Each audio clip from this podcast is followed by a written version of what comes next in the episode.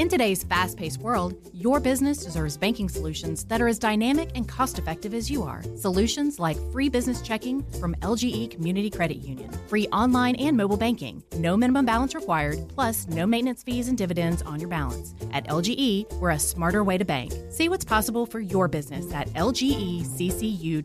No monthly maintenance fees. Other service fees such as NSF, overdraft, wire, and stop payment fees still apply. Not all businesses will qualify. Membership eligibility and base savings account that keeps a $5 minimum balance required. What happens when the marketing madmen have two AMA award winners on the same show at the same time? Well, you're about to find out, and Trip and I are definitely screwed. All that and more today on the Marketing Madmen. They say marketing is a madman's game. So now we turned it over to the Marketing Madman with Nick Constantino and Trip Job. Happy Saturday. Welcome to the Marketing Madmen. Trip Job here with Nick Constantino of uh, 680 The Fan and the Atlanta Braves radio network. I think we're now back we're on. what? Um, we're twenty something episodes in. I'd prefer you just say Nick Constantino of the Marketing Madmen. And yeah, yeah, so that's it, right? It's, we, we, I passed the I passed the test run. I think. I think well, I think that, you know what that ties in is uh, you know that's part of the brand now, the Marketing Madmen brand. There- there and one of my favorite subjects today, and one of my favorite people. Um, happy to have Joanne Herold, who's the founder and CEO of Herold Growth Consulting, uh, with us, and we're going to talk a lot about brand today. Welcome, Jo Ann. Oh, well, uh, glad to be here. Thanks, Trip and Nick. Yeah, no, and, and I, you know, that's what you're doing currently, but um, we could probably take the entire first segment and going uh, through some of your um, uh, your roles and awards and everything else throughout your career. But why don't you tell uh, the listeners a little bit about your background and and also why you decided to make uh, the switch last year? So, I never imagined when I started as a star at McDonald's, and what that meant was I was a store area representative, and what that meant was I gave the birthday parties and wore the hamburger costume. oh my goodness. that it would create a lifelong love of being with brands, iconic brands in hospitality and food, and really spurred my career. And from there, um, studied journalism and PR in college, got my first job at Captain D's and Shoney's. oh my Oh, wow. goodness. And actually did way back in the day a partnership with the Braves through Captain D's called Kids Club, and it uh, was an amazing partnership. Um, then went to Honey Baked, started really kind of at the bottom, and worked my way to chief marketing officer. Uh, but left and uh, wanted to do just do something a little different. Continued on, went to Arby's Restaurant Group and was VP of Brand and Communications, and then the vice chair of the Arby's Foundation. Uh, was then recruited to a company called Interface, which is a global flooring company that's filled with purpose. Um, then was recruited back to Honey Baked Ham and um, spent another five years there as head of marketing, and then have moved on to consult and teach and um, Just so many wonderful things, and that's um, your first stop at Honey Bake. I think is when you and I first connected. That's exactly right. And uh, so I've been fortunate to to get to know Jo Ann and see uh, all the things that uh, you do for the community as well as for the organizations you've been with. So. Um, so it's fantastic to have you. Um, what, uh, maybe real quick, um, because you have started it as a star and all the way up. Any words of advice for someone who's, um, you know, starting in their career that uh, wants to have maybe all the accomplishments or success or fun that you've had? What would you uh, give them? I would say in in marketing, you sort of have to start at the bottom and really learn the business, make re- good relationships, um, show results, uh, be a part of the team. And so I'd say go in, um, you know, ask people to coffee and lunch and get to know them, but then also figure out what the needs are, how you can help grow the business and you know just be ready for almost anything and that could be wearing the hamburger costume and that's how everyone starts, right? They kind of fall into marketing somehow. Uh-huh. Yep. Uh, and I think the, one of the things that always distinguishes successful marketers is a wealth of diverse experiences, Mm-hmm. right? Like imagine seeing it from the hamburger's eyes is probably different than seeing it from that CMO chair, but it probably guided a lot of the decisions because you saw it at the ground level and you saw what those people were going through and you saw what those individual transactions look like. And that's one of the big differentiators of B2C is ultimately you're thinking about those customer level transactions because honestly, it's easy to think about you're serving a million people. Mm-hmm. It's hard to think about serving one individual person and how different people are and what they like and what they're interested in. So I think that wealth of diversity is um, is, is very important. Uh, what about in the consulting world now? So you're running a consulting firm. You're wor- you're working on brands and growth, which is I think what's most important, right? Uh, these companies, everyone wants to scale, everyone wants to grow. Um, in, in the time you've been doing it, what has been the biggest change for you? Um, and what have you seen from the clients and, and, and prospects that you're going after um, that, that gives you, you know, that gets you excited for the future? I would say the what I'm the theme is everybody's looking for growth. And so whether it's a university, I work I do a lot with Georgia State. Uh, I do work with advertising agencies. Um, I work also with people as a coach, and everybody is looking to grow somehow. I'd say the biggest difference from working for a company versus consulting is within a company, you've got lots of people and teams. And now I'm figuring out the balance of being an entrepreneur and how to scale for different projects. And then, you know, what I can, um, you know, pass off to somebody else and what I need to take on Yeah. What about so uh, growth is an interesting thing, right? Everyone wants to grow. It's a great comment, but honestly, grow to where? Do these do these clients say, "Hey, I want to grow to this"? Do they have the vision of where they want to grow? Are you telling some of them, "Hey"? Calm down. You can't grow that much yet. Like scalability doesn't happen. You might have to enter other markets to grow. Um, you know, Georgia State is one that has celebrated c- tremendous, Tremendous. growth. We used to run their football and basketball just as they turned D1, and watching that changeover. My wife was a graduate from there, um, so that's an example. But there is a limit to growth. So, are you ever saying, "Someone, hold on, let's take a step back before you get here. Maybe we should get here." Absolutely. And what's the roadmap and what are your goals? And do you have the right infrastructure to get there? So sometimes it's taking a step back to grow and just to make sure that uh, they're ready for the Yeah. growth. Do you want growth? Yeah, Some people yeah. don't always want growth. They want to grow to a level because that's where they're comfortable. Well, or they take they they accept any growth, Right. Whether it's really um, And that their could be to the focus detriment of your brand. That could be to the and that's detriment where of we your come brand. in. You know, we we were having this discussion uh, yesterday on a on an opportunity. It's like. Well, potentially we can do this, but it's going to take more resource time. And is it really worth us getting that far away from our core capabilities? That's exactly right. And sometimes you want to make sure the growth is profitable growth and, you know, that you're ready for it. Yep. Right. Profitable and sustainable. Exactly. Because Yeah. sometimes Yep. you can throw a lot of money to grow, but what's the plan to sustain that growth? Is it always throwing money? Because that's one of the issues I see. And one of the things I've always found fascinating about digital marketing, especially, is if you want to keep a sustained level of growth, you have to keep putting more money into doing it. That is the opposite of like traditional media, where you invest in the brand and it pays dividends in the long run. In the digital world, because it's always that bottom of the funnel instant gratification, if you shut that funnel off or that spigot off, it's going to affect you. It's it's kind of one of the it's how Google's rigged, right? How Facebook's rigged. You got to keep putting more money into the machine, and then they're like, you know what? Wait a second, hold on. Tweak, tweak, tweak, tweak. Algorithm change. Okay, Yeah. now I need more money, more money, more Yeah. money. So you know, it's it's amazing when we have those conversations with people just about traditional media versus. And one of the things we always say, and I like to say to people, is, look, what's your goal with this brand?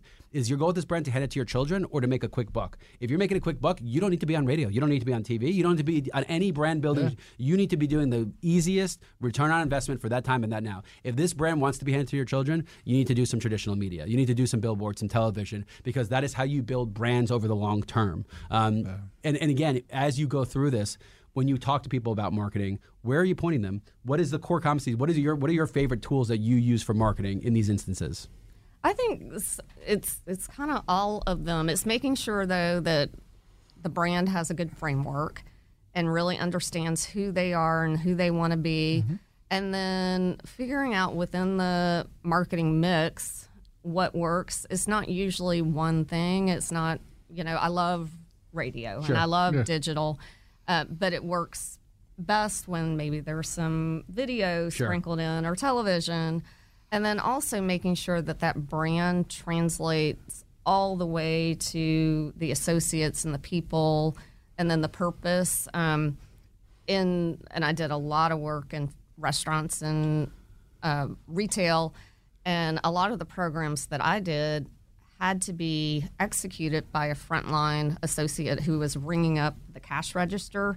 So the programs had to be vetted Yep. and to be executed. There's a lot of stakeholders. But but Yes. simple too, right? You- You, can't be yeah. that complex that if you're mm-hmm. not the, if your frontline people don't understand the message or who you're trying to target with that message, how is it going to be executed? Exactly. Right. So I, I agree with that. That has got to be it's got to be simplified because sometimes that's the other problem with marketing. Everyone's got really big thirty thousand foot ideas, but how are you making it breaking it into small pieces so everybody across the funnel can understand how they're going about it? And that's one of the biggest things. Everyone's got big ideas. It's just the most successful people can take those big ideas, break them into pieces so they're easy to execute. Mm-hmm.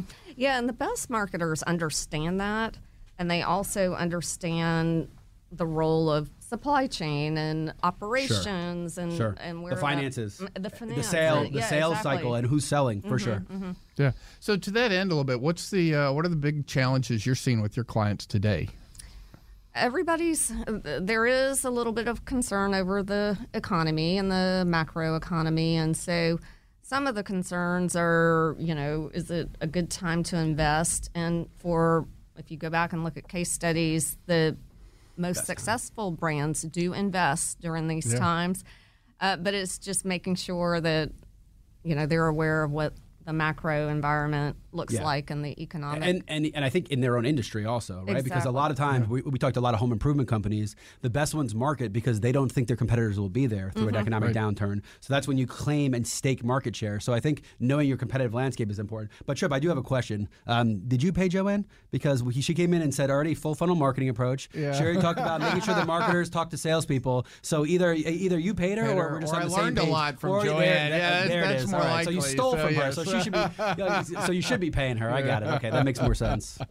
No, Jo Ann's got such a wealth of knowledge, and um, but no, I think you're right. I think it's um, you know, I hear it all the time of maybe we need to take a pause, you know, right now, and it's um, but I'll tell you because I've been on the road for the last few weeks. Um, there are people wanting to do business, and especially I've been at a lot of thought leadership conferences and tell you it has just been buzzing. I mean people are looking for rich knowledge and then the opportunity to sponsor or be in front of people with your brand not trying to get quick hits not trying to uh, you know um, you know get uh, just an acquisition but uh, to be able to, to support that brand and what you stand for i think right now is incredibly important. Well, and you know, post pandemic, humans are craving to get back in person and to participate and be around each other. And so events are are back and seeing lots of people at offices are for the most part coming back and No, there's no question, and we'll we'll dive in a little bit more on that when we come back from the break because I want to, uh, you know, talk about how all those things play into your brand. So you're listening to the Marketing Madmen on Xtra 106.3, and we'll be right back.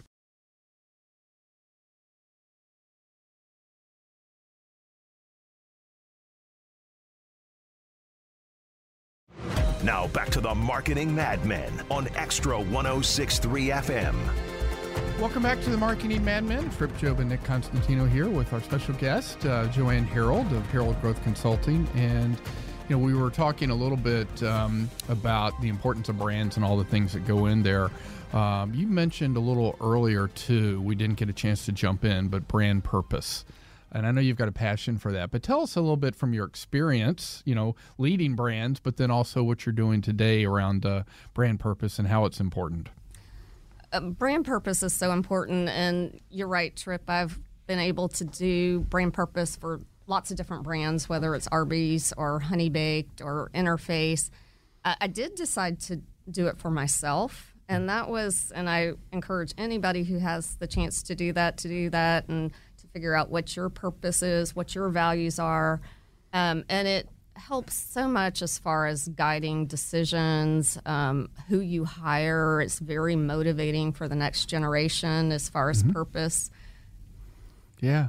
No, I think um, well that that's a whole other segment of um, you know the next generation. I mean, it's so important in these marketing organizations, and we were talking through the break about um, you know how do you how do you get the new generation to want to be in your organization and stay in your organization? And I got to believe that purpose is is a great retention piece to think about. Absolutely. I was actually a couple of nights ago with some students from Auburn University and went and spoke to the women in business group there and we talked a lot about purpose and other brands purpose and it in some ways had never occurred to them to start to look for brands and companies that have a strong purpose um, to you know really as much as they're interviewing interview the company as well uh, because the next generation is very much about transparency and purpose Yeah. My concern always is is that when you start getting into brand purpose, that people do these things for the wrong reasons. Especially now with that knee jerk, when you see a generation that's really concerned with uh, pollution and, and energy conservation, all these things that they knee jerk the wrong way. They feel like they have to do it. They're not genuine in their approach, and that comes through also, and that negatively affects the brand. You know, uh, let's put it this way: no one's doing anything to be purely altruistic, right? You want to get your mm-hmm. brand in good thing. One of the things we always tell people is, look, if you are a charitable initi- uh, uh, uh, you have a charitable agenda, and you tell people about it, are you really being charitable? But if you do a charitable agenda and we tell people about it, we can make sure mm. everybody knows, and it looks it's a win-win for everybody. That, that that that takes a second for people to register because if you're telling everybody about all the good you're doing, then is it really charity, or is it a PR stunt where you're trying to do it to make sure everyone knows about it? So what advice would you give and what advice are you giving to distinguish between the genuine community-based approach and people who feel like they need to do it and are kind of knee-jerking into it I would say for a, a person or a business, walk uh, walk the talk. So if you say you're doing it and do it, I think it's okay to tell people be humble, but you can tell people because it is. Um, it does attract others to your brand, your business. People want to be around people who are doing good things. And let's face it, brands are people. And so brands that stand for something, um, uh, you know, people are attracted to. And so I, it helps business overall to have a strong purpose, strong mission. Yeah. And, and then walk the talk. Yeah, I've seen, you know, companies and brands that what they end up doing is they promote the successes or the people they help as, you know, the person themselves. Not that we help them, but they're the ones giving them that time. And so I think that goes maybe a little farther, maybe on the humbleness side versus we, you know, whatever the company is, did this. It's more about meet so and so. You know, here's their story, yada yada yada. This is what the foundation is happy to support. Mm-hmm.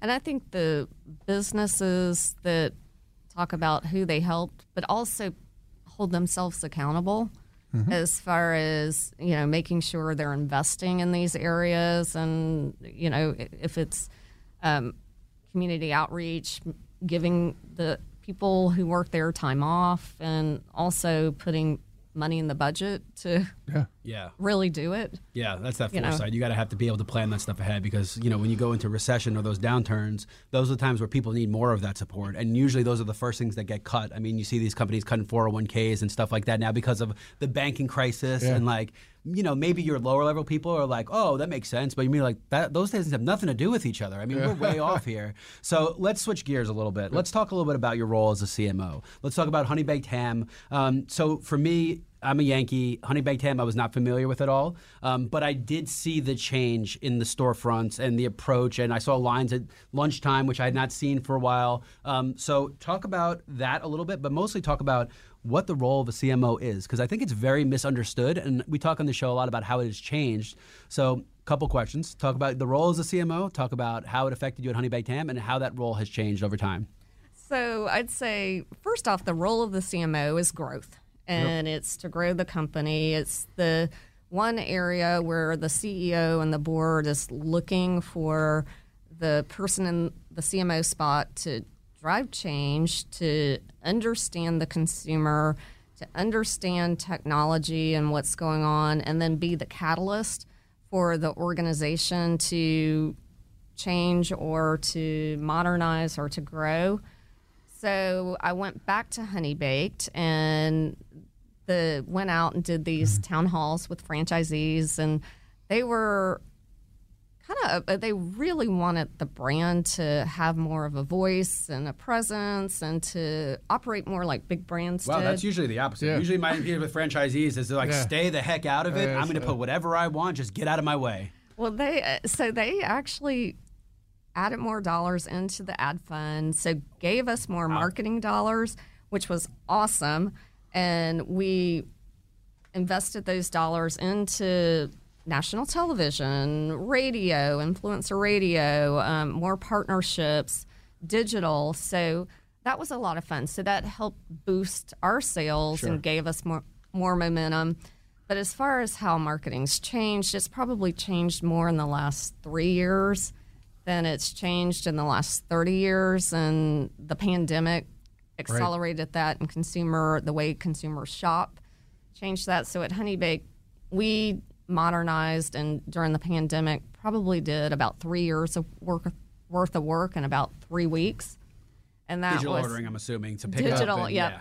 Buy online, pick up in store, uh, curbside. Um, a did lot a, customer experience work. I mean, Exactly. really, and, and when you said, Convenience. Yeah, and, and when you said uh, change more than thirty years, because when, and I won't say when you and I started in our careers, but back then the CMO was more about the image. I mean, it wasn't growth. You mentioned growth, and, and I'm so glad that you know that has become they were you know responsible for growth, but it was image was really what many CMOs were viewed for. You know the early stages of a career. I, think, I don't think you can have one without the other, though. Like, if you don't have that brand to exist, growth is that much harder. Like, you got to have at least a brand, and, and maybe it's not the most functional, great brand, but you got to have a brand presence. People have to know that you have to be sought out before you can go to growth. Because without that brand, you're growing. Uh, you're not growing in trajectory. You're growing again for that quick, instant gratification. Yeah, and maybe the better way to put it is back when we started, I think yes, the marketers were doing that. I don't think CMOs had a seat at the table early in our careers. Now they are deemed by the CEO as a critical part of that growth. Absolutely. And I think, you know, when I started, marketing was more about great creative and, you know, television and cool ads. And now it's, you know, how are we going to grow and what's, how are we going to modernize and how does digital play in? And it's not digital, Facebook digital. It's truly how does digital how do we use it to change our commerce and how do we get more consumers to shop digitally because it's harder to find employees and so how do you leverage technology Yeah, that's an to- omni-channel, the mm-hmm. omni-channel approach. Because if one part of that cycle is broken, it throws off the whole marketing curve, right? If you're going to sit there and drive people to a function that's not working or that's not convenient, they're not coming back. You have one shot at that. But if someone's at holidays, someone's getting a ham, and that process is broken or too complicated or too confusing, they're not coming back. There's just it, there's too much competition in the space. They're not coming back. So I think that that's that omni-channel approach. I have to imagine um, from the first tenure at Honey Bake to, to when you came back, even that has been drastically changed of how much how important that is. What would you say the overall percentage of the business of online sales is now versus was even ten years ago? oh it's it's much greater and and because of the buy online pickup in store curbside um, it has dramatically increased so Yeah, mm-hmm. know? it, makes a, it makes a ton of sense, and it's one of those things. It it leans itself well to the market, right? Mm-hmm. You know, a lot of times you order food and it comes and it's just a disheveled mess. Right, it, a, a ham's coming in pretty good shape. I mean, it, it can go through a, a- a war zone, and you're probably getting the ham back in the shape. So it leans itself well to that. So it makes sense to invest those dollars. And I have to imagine they start showing that return almost immediately. Unlike a lot of brand work where you're not function, you're not honing in on a specific function. It takes a long time to show those things. I have to imagine that growth and that that, that was shown pretty quickly. Right. Absolutely. And that, I mean, that's true for uh, all the fast moving consumer brands I've worked with. It's, you want to see, they, you know, we're watching the sales results hourly and Real time, yeah. and Right. real time. And is it moving the needle? And if it's not, you pivot. Um, so it's, it's got to grow. Yeah, and was Honey Baked a, a, a corporation? Was it a? It was a It's, Privately held. privately held. Okay, so there are shareholders and board members, and th- those are the people who are making the decisions, and you're leading the functions based on that. Okay, that, and again, it, it makes sense. Different. A private owner is different than a public corporation, which is different than a private corporation. And so I want to shift a little bit because it was uh, obviously a large privately held. Um, so you had the funds. You talked about you went out and did the town halls. You're able to focus on um, what was going on in the markets. But if we're looking at smaller companies, you know that maybe you're helping today or others in the uh, the market. What advice would you have to them to really understand what's going on in the last two to three years? How do they better understand their consumers so that they know do I need to look at my customer experience? Do I need to look at my brand? What's uh, what what Mm-hmm. Yeah, if you don't have a million dollars? Exactly. It's um, understand who's shopping, who your consumers are, um, how they're buying, what they're purchasing. So, really, it could be a deep dive into your customers. Maybe take some smart bets and try and learn some things. And then, obviously, the data, the analytics did it move the needle? Did it do what you were trying to do? Test and learn. Test and learn. Yeah. I mean, that's you know one of the things people say. Well, you know, they think they have to test everything at once. And when you're, you know, small and mid-sized, sometimes it's just testing, you know, an idea or two. Test it for a reasonable amount of time, unless you just get immediately negative results, Mm-hmm. you know, and and see what you can find from it, and then go try the next thing. yeah, Yeah. exactly. So, what other uh, best practices would you, um, you know, would you share right now that you've kind of seen that? Um, I would say for the CMO or any marketer, really go out and we talked about customer experience and live the experience of the consumer and you know go online. What's uh, place an order. Um, see what happens when you go to the store or the hotel or wherever you know whatever business it is you're in and understand what's going on. That's what that's one of the biggest pieces of marketing right now is is to understand that experience that the consumer has and the journey. And um, if there's any parts of it are broken or pain points that's where i think a good marketer will come in and help the organization Right. So I, I want to ask you because I did this once or twice in my career, going, you know, to a new industry like you did at Interface.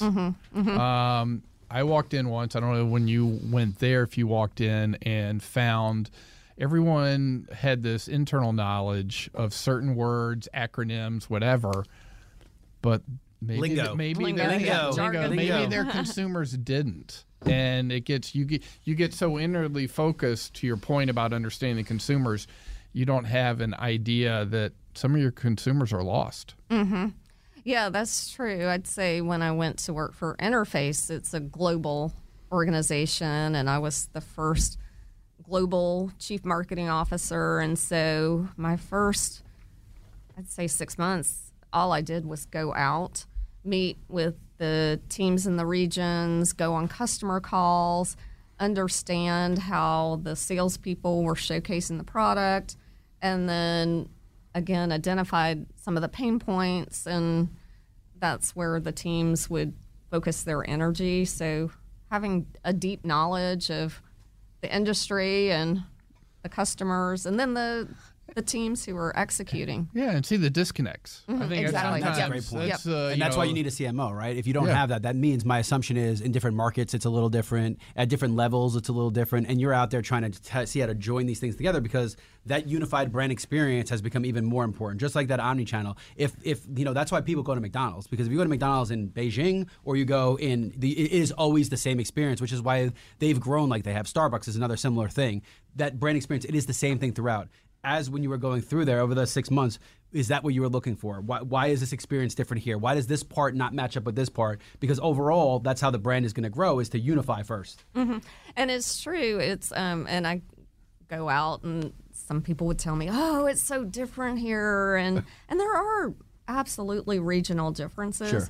but a beautiful piece of carpet and. um Amsterdam is the same as it is in Birmingham, Alabama. It's you know Yeah. it's it's a beautiful And the customer Yeah. is probably not that different. uh, Who's buying it, Who's- right? yeah, The it's- p- purchasing it. It's not like it's a commodity that everyone buys gas and they're all different. Like you have to have a certain amount of money to even afford or those things. So that's. But I have. There's quirks probably, right? Mm-hmm. Yeah. There's little quirks, but you're you you're going after a similar person. One of my favorite questions, because uh, you know, it's like you have, I know you hear that a lot. Is oh, okay. So tell me one or one or two of the key things that makes it different here. It- and then a lot of times you get silence. well, it, it would be things like we drive on the left side of the road and not the right. And It's like, well, okay.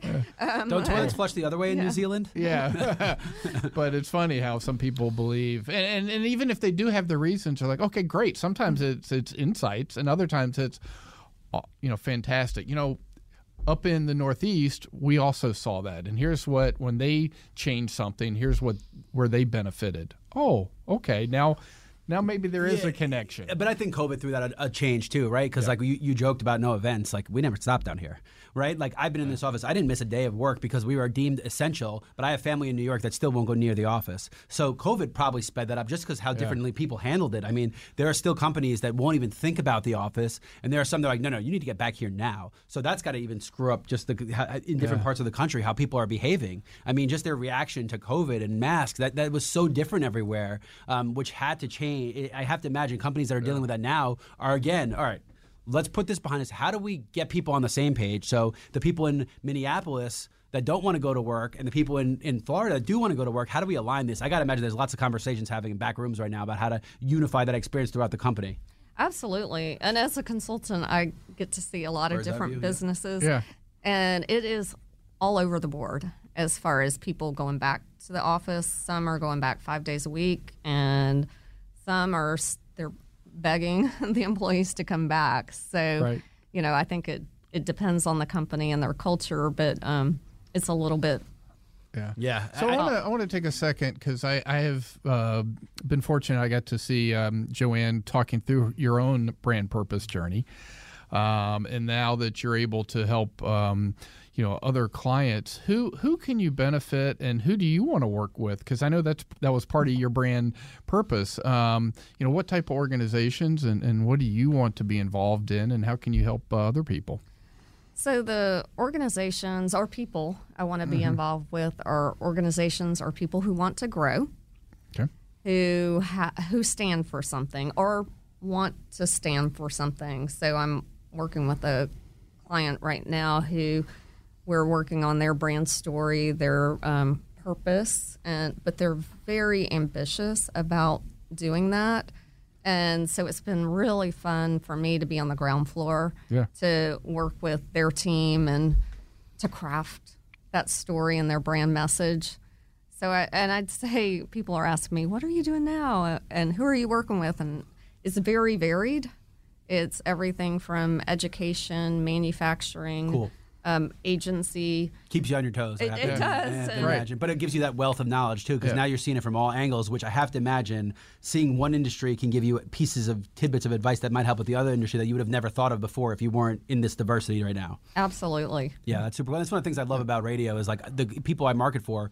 Everything you can imagine. Some spending sixty thousand a month, some spending two thousand a month. Some three people, some twenty-five thousand people. I mean, imagine the, the diversity of going from Joe's painting to Truist Bank and dealing with the CMO and dealing with jo- Joe himself. How different it is, but you learn things because what I've always found out, the small guys want to be the big guys. Most Right. of the big guys wish they can operate like the small guys. So that healthy medium and having the advice from both sides is a great way to present it. It's never going to work that way. There's no hmm. way Truist Bank will ever operate like Joe, but and there's no way Joe is going to ever be Truist. But it, it, it's nice to aspire to that, I guess. Yeah, no, absolutely. So, real quick, if someone does want to find you, so it's Jo Ann, no E, Herold, but uh, what's your website and uh, how would uh, someone find you the best? It's heroldgrowthconsulting.com. So H E R O L D growthconsulting.com or LinkedIn. I'm very active on LinkedIn and always try to get back. Yeah, and if you're not following Jo Ann, you should on LinkedIn. So, um, what other you know things are you looking to for the rest of this year? Maybe that um, you you see coming down the pike. Turmoil. Yeah. Oh, turmoil. Um, well, it seems like, you know, there's a lot of noise as far as the economy, but if something's going to happen, I think it's going to be fast. And so I'd say for brands and people, just keep keep investing, keep growing, keep doing what you're doing. Don't be afraid.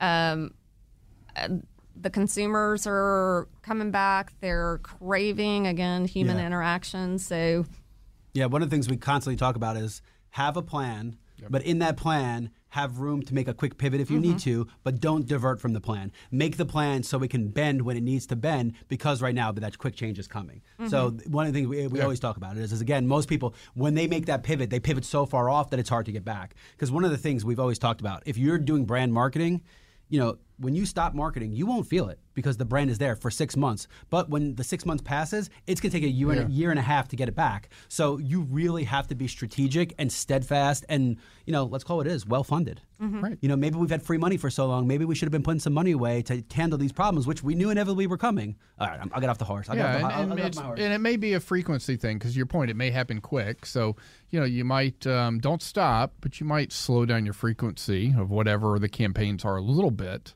um, but then be able to be Just ready be to able ramp them back up. But definitely don't stop. Absolutely. Yeah. Um, you know, one of uh, the things I kind of wonder about is sometimes uh, research, especially in tough, to me, turbulent times is a great time to do research. I don't know what your, your thoughts are there. Absolutely. And whether it's um, informal focus groups, um, getting out and just, again, talking to your customers or, you know, big pieces of research that you might not have had an opportunity to do, it is a great time to see what's out there. And that's a great point, though. You want to be diverse because one of the great things about the internet, you can do research so quickly, right? Just a heat map of a website, you learn more in like six seconds than you would have te- 20 years ago going out. Right. But at the same time, that doesn't give you the picture of what's happening at the ground level and the human interaction. So it's the same thing we always talk about. Le- go to analytics. But don't lean too heavily on analytics. You need that experience. You need that gut instinct because that's what made marketing great in the first place. Yeah, you, you need um, different types of opinions. Make make sure you're not getting a biased view and only hearing the voices you want to hear, right? And I see that a lot. Yeah, it's so easy to Um, sway data it's, however it's you very, want to. It's easy to tell whatever story you want with any yeah, data. There's there's a, Not like I do that's it. a whole another segment we actually are going to do on market research coming up, but um, we'll we'll do that on that segment. So uh, we'll be right back in a few minutes. But uh, you are listening to the Marketing Mad Men on Xtra 106.3.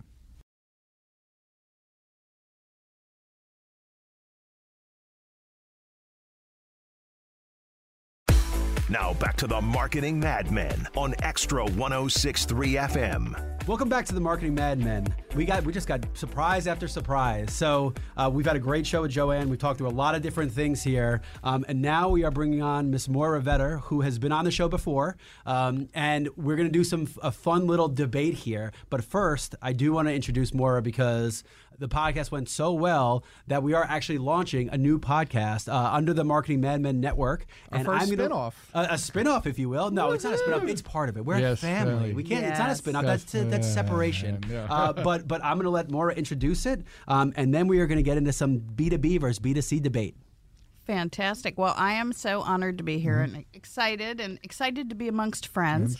Um, but we are going to be launching today the Marketing Madhouse.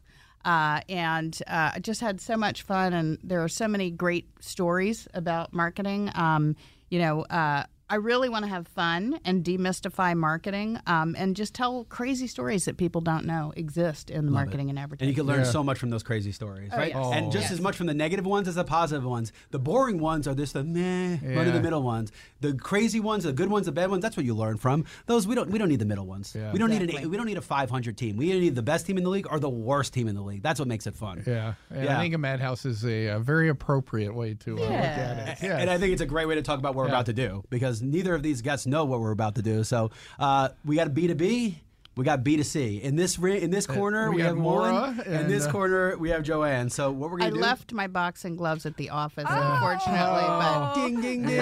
Okay, we're ready. So we're going to talk about which is a harder feat to be a B2B marketer or B2B B2C marketer. Right. Trip and I are going to try to moderate, but again, let's have some All right, fun so here. let's let's we uh, had Jo Ann on. Uh, so let's let Jo Ann uh, get to fire first.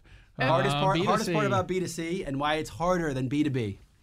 Hardest part about B2C is sales tomorrow or sales today. You're watching hourly, so you're on the hook and everybody's watching, and you got to make it happen. In the real time. In the real time, in it's real time. gotta- Great, love it. Yeah. Moira, hardest part about B2B and why it's harder than B2C. it is so complicated, and I'm going to say it's the committee, right? So they, they always say that a camel is a horse designed by committee, and in B2B, you have to understand all these buyers with competing priorities. So there isn't a story or a narrative, it's this whole cat herding exercise. So on that though, let me uh, take it back. Would you rather, you know, uh, die by nine paper cuts from a committee, or would you rather be uh, judged today and shot tomorrow in B2C. So uh, why don't Jo Ann uh, give your view of that? Well, I'm going to say B2C also has committees. Mm-hmm. And so it's everything from your franchisees, your board, your operators, supply chain, your customers. So there's many, many, many stakeholders and committee members Mm-hmm. that are a part of the B2B, B2C. And, and consumer change, consumer change has got to be a little faster than B two B, right? It's just the, the consumer behavior changes, and if you look at it in the grand scale, it's not that fast. But again, COVID was that forced pivot where consumer behavior changed really fast. So I have to imagine that's another thing that's really hard in B two C is how do you adjust on the fly to those consumer demands and what they need. Uh, and Moira, prove me wrong. Is B two B? Well, Where's f- that? at? first, I'm going to give a point to B2C because I'm about to have teenagers, and I think trying to get a, a probably a 13 or a 15 year old to do anything is the hardest job on the planet. Don't tell me that my five year old won't do anything. I don't even know what's coming on thirteen then. Yeah. Um, but but back to your, you know, which is better. Yeah. Um, I'm a long game person. That's what's intellectually interesting, and uh, you know, I think B2B has the best of both worlds. There are very long sales cycles, and there are very long relationships. I've got a client that I've had for 30 years. Um, but you better believe they're trying to sell something today, and they're worried about the low hanging fruit in this quarter as well. Yeah, and ultimately, B2B goes B2B, and many times, then eventually it's going B2C, right? Mm-hmm. There's always an Yep. end consumer of everything. So you sit in different spots. You are beholden to some extent to B2B relationships and B2B marketing at some point, and you ultimately have to, at some point, think about who the consumer is at the end of the cycle. So that's where they align. So talk about that a little bit. Talk about the B2B part of it and how much you rely on those B2B decisions also. Well, it's interesting. Moira brought up the long game, and B2C is a long game also because the product development takes sometimes anywhere from nine months to two years. Uh, and while B2C is sometimes dependent on LTOs, which are limited time offers, those take a long time to develop and create. Um, we'll use the example of Honeybake, though, the B2C, B2B. Sure. Honeybaked had both. And we had a, a very strong B2B arm in that we go out and sell to business consumers the product. Sure. And so it, it was that arm. So both fit, yeah. and, and then the B2C was more, you know, the consumers who came in Mm-hmm. and brought the, bought the product that day. And uh, so there were two different pieces of the Yeah, The makes, brand. makes it makes a ton of sense to me. You know, one of the things that I that's exciting to me is there really is a convergence. I mean, they aren't separated. Th- There are differences in discipline from a planning standpoint, Sure. segmentation. You know, there, there's there's a lot of you know inside baseball that has to do with planning for it. But with what has happened with uh, all of technology and data streams and digital streams and you know targeting, um, you know, everybody is a consumer. You know, Yep. and and I think that bringing the best of B2C thinking, you know, Yeah. in terms of advertising and marketing is what wakes B2B up, at what makes B2B And great. I think it goes both uh, ways too, because there are probably some B two B principles that can be applied. Yep. Oh. I'll give you a great oh. example. Southwire is a great mm-hmm. example. Yep. So we're in the battery right now. Everyone Braves sponsor. Mm-hmm. Braves we, we we represent the Braves, but Southwire has moved into the battery. Southwire mm-hmm. sells copper wiring, right? That is not B two C. No, there's no one like you know what I really need this morning. My goodness gracious, I need some copper wiring. So they are now in the battery. They are now sponsor the Braves with what used to be B two C thinking to spread word about their B two B company. And their thought process is usually the same. It warms up a cold call.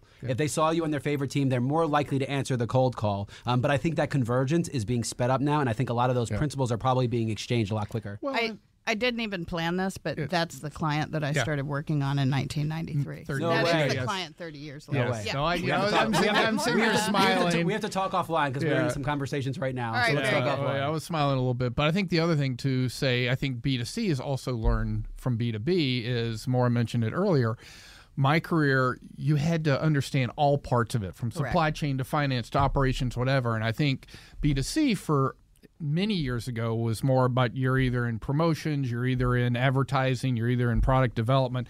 And I think Siloed. and I think B2C has become less siloed over the years. And I think that's uh, you know a benefit. I think they both learned from each other. Absolutely. Yeah. Yeah. So- well, my goodness gracious, we came to the, the listeners won. I guess, I, I guess that's what exactly. Exactly. Well, and I think you know as we continue to get thought leaders like Jo Ann and Moira and, and many others out there, I do think that you know marketing keeps getting better. You get a seat at the table that you uh, maybe didn't have years ago.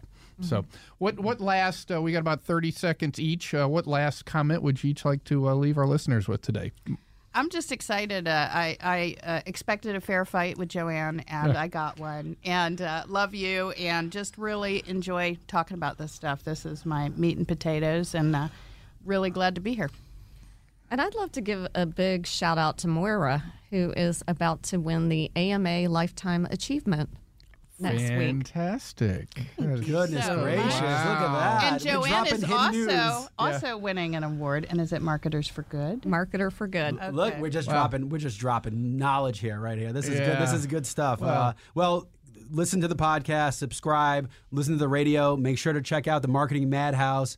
Google us, LinkedIn, find us. Want to be a guest? You want to give us things to talk about? Join us, engage with us. We'd love to have you. Yeah, no, absolutely. And so, and again, if you didn't hear, you can reach uh, Joanne Herold either on LinkedIn or at heroldgrowthconsulting.com. And of course, Moira Vetter at modomodoagency.com. And uh, you have been listening to the Marketing Madmen on Xtra 106.3. Have a great week, everybody. In today's fast paced world, your business deserves banking solutions that are as dynamic and cost effective as you are. Solutions like free business checking from LGE Community Credit Union, free online and mobile banking, no minimum balance required, plus no maintenance fees and dividends on your balance. At LGE, we're a smarter way to bank. See what's possible for your business at lgeccu.org.